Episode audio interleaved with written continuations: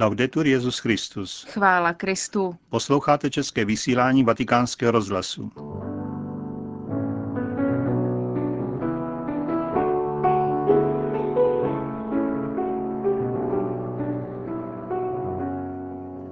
Benedikt XVI. dnes v dopoledních hodinách přijal na audienci prezidenta Středoafrické republiky. Zítra Benedikt XVI. navštíví Neapol. A v druhé části pořadu poznámka patera Richarda Čemuse z Tovarištva Ježíšova k desátému výročí prohlášení svaté Terezie z Lisie učitelkou církve. Zprávy vatikánského rozhlasu. Vatikán. Benedikt XVI. dnes v dopoledních hodinách přijal na audienci prezidenta Středoafrické republiky François Bozizého. Ten se poté setkal také se státním sekretářem Vatikánu, kardinálem Tarčísiem Bertónem a monsignorem Dominikem Mambertim, sekretářem pro vztahy se státy. Přibližně deset minut trvající rozhovor byl veden v srdečné atmosféře. Hovořilo se o tématech, která se týkají situace Středoafrické republiky, jako například mírový proces nebo role církve v národním dialogu, zdravotnictví a výchově.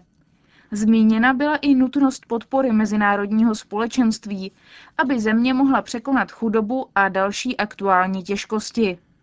Brazílie. O tomto víkendu se Brazílie bude radovat ze tří nových blahoslavených. První z nich je Albertina Berkenbrock, která byla ve 12 letech v roce 1931 zavražděna, když hájila svou čistotu. Byla blahořečena dnes odpoledne v Tubarao. Zítra budou blahořečeni dva brazilští mučedníci, kteří zemřeli při obraně své víry v roce 1908. Otec Manuel Gomez González a laik Adilio Darong.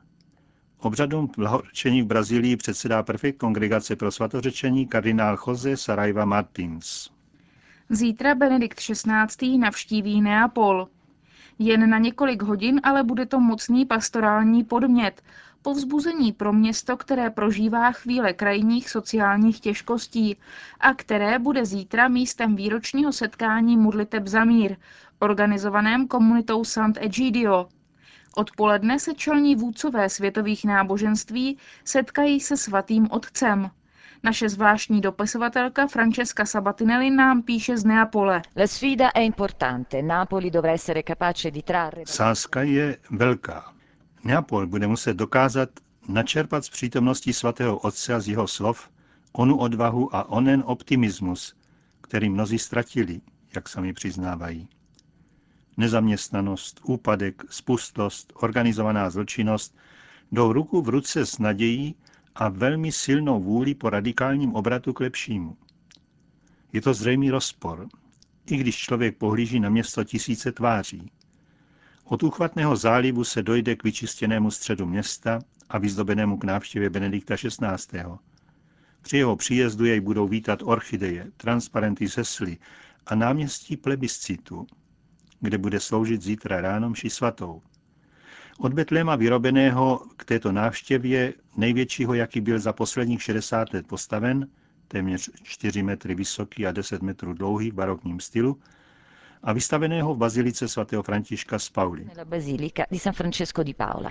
Poi, a pochi chilometri, la periferia più abbandonata. O několik kilometrů dál nejspustlejší periferie, kde dochází k bojům kamoristů s mnoha obětmi, kde rostou dětské gengy, na pouhých 500 metrů je 8 náměstí, kde se obchoduje s drogou.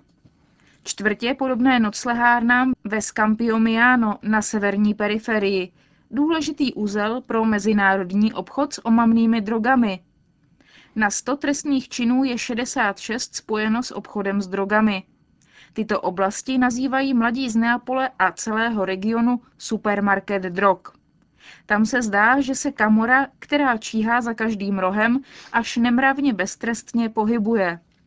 A právě zde bojuje církev. Faráři izolované bašty dobra zachraňují kluky ulice, proti krvi a násilí staví evangelium. Jednají podle slov Jana Pavla II., který právě obyvatelstvu z Kampie v roce 1990 kladl na srdce, aby se nikdy nevzdávali tváří v tvář zlu. A dnes očekávají Benedikta XVI., aby jeho slova vyburcovala svědomí města, které se může zdát rezignované. coscienza di una città che può sembrare rassegnata, ma Napoli certo non mancherà di mostrare anche quel romanticismo e quella Avšak Neapol jistě neopomine, aby ukázal onen romantismus a onu vášeň, které jej činí jediným svou schopnost umět se dávat. 60 cm velký železný kříž, vytvořený sochařem ze čtvrtý sanita, často jmenované v různých zprávách Černé kroniky, bude darem svatému otci od městských představitelů. 28 km dlouhý pochod z Kazerty do Neapole na mši svatou bude darem tří tisíc přistěhovalců, kteří žádají Benedikta XVI. o pomoc, aby byla respektována jejich práva. Dnešní sobotní bdění na modlitbách 12 tisíc mladých, až po malá folkloristická gesta jako ono ze San Gregorio Armeno, proslulé ulice Betlemářů, kde vedle sošky papeže stojí sošky buddhistického mnicha a rabína spolu s dvěma imány. Podsta Neapolí, který byl v minulých stoletích křižovatkou národů a kultur a který chce dokázat, že jí může být i dnes tím, že hostí meeting pro mír, lidé a náboženství, organizovaný Sant Egidiem. Právě od neděle jehož vedoucí přítomných delegací se setkají se svatým otcem v arcibiskupském semináři na Capodimonte. Za svět bez násilí. To je titul světového mezináboženského setkání v modlitbách, které bude pokračovat až do středy 23. října. A to je další důvod pro toto město, aby znovu našlo své dějiny a aby mohlo znovu najít naději ve svou budoucnost. poter sperare nel suo futuro. Konec zpráv. O čem se mluví?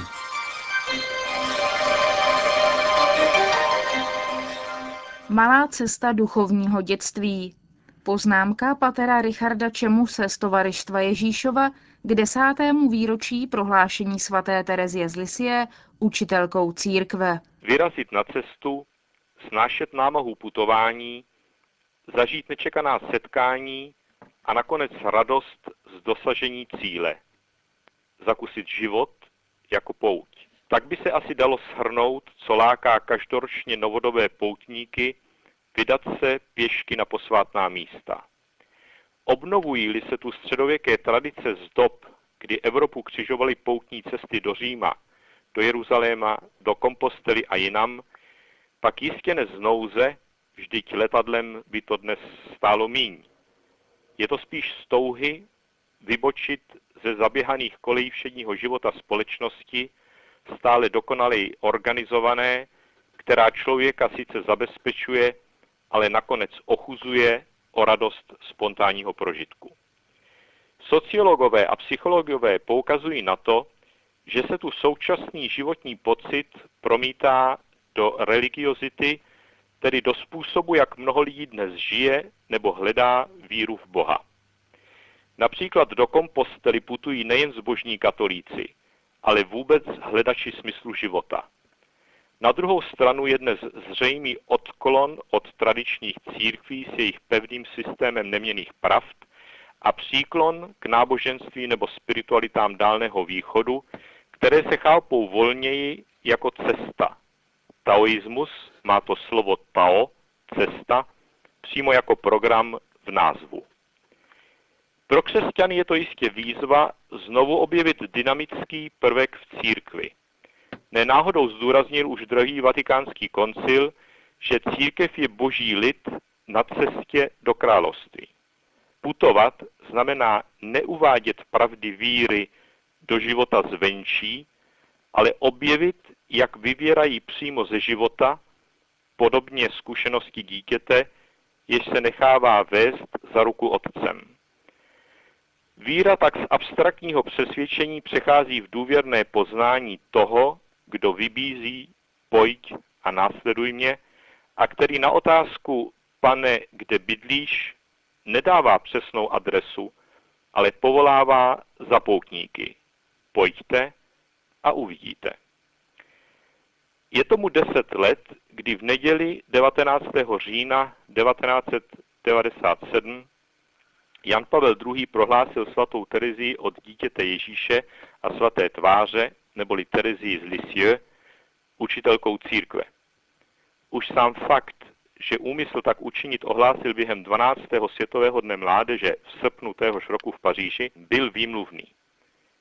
Světové dny mládeže, na které statisíce mladých lidí putují ze všech koutů světa na setkání s papežem, jsou znamením způsobu, jak a kde mladí dnes hledají Krista. A právě jim a s nimi celé církve Jan Pavel II. předložil svatou Terezičku jako učitelku. Proč právě ji, která nestudovala teologii a zemřela ve svých 24 letech, aniž překročila zdi kláštera? Ze všech 33 dosud prohlášených učitelů církve je malá Terezička nejmladší a vedle Terezie Avelské a Kateřiny Sienské je v dějinách církve třetí ženou vůbec, které se dostalo takového vyvýšení.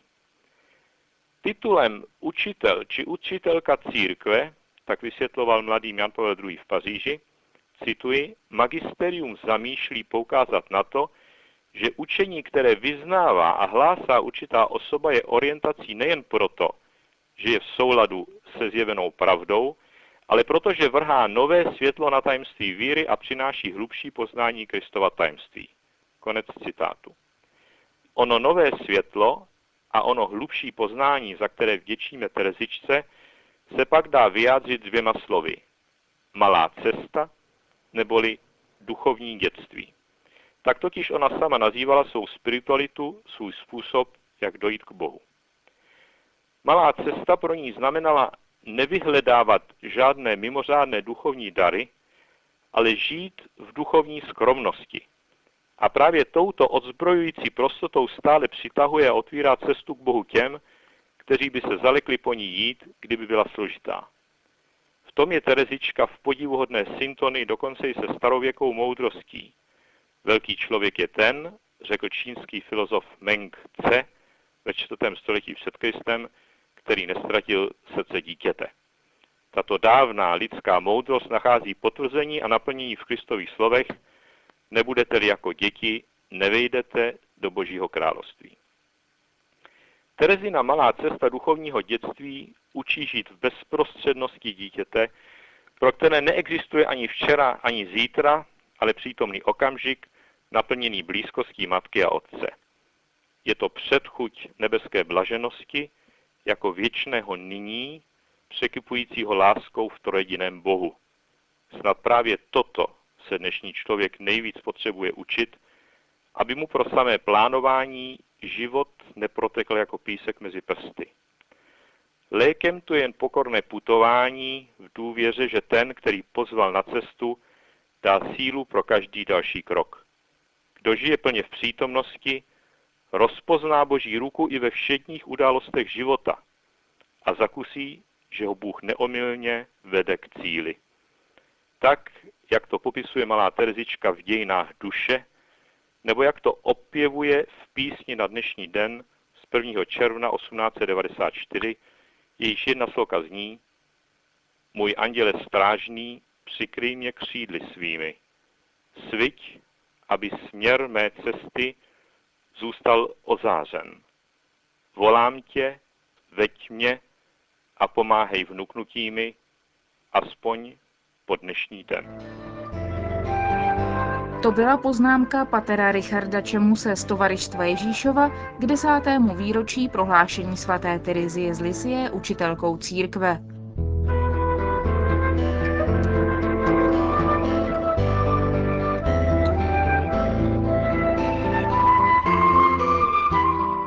Končíme české vysílání vatikánského rozhlasu.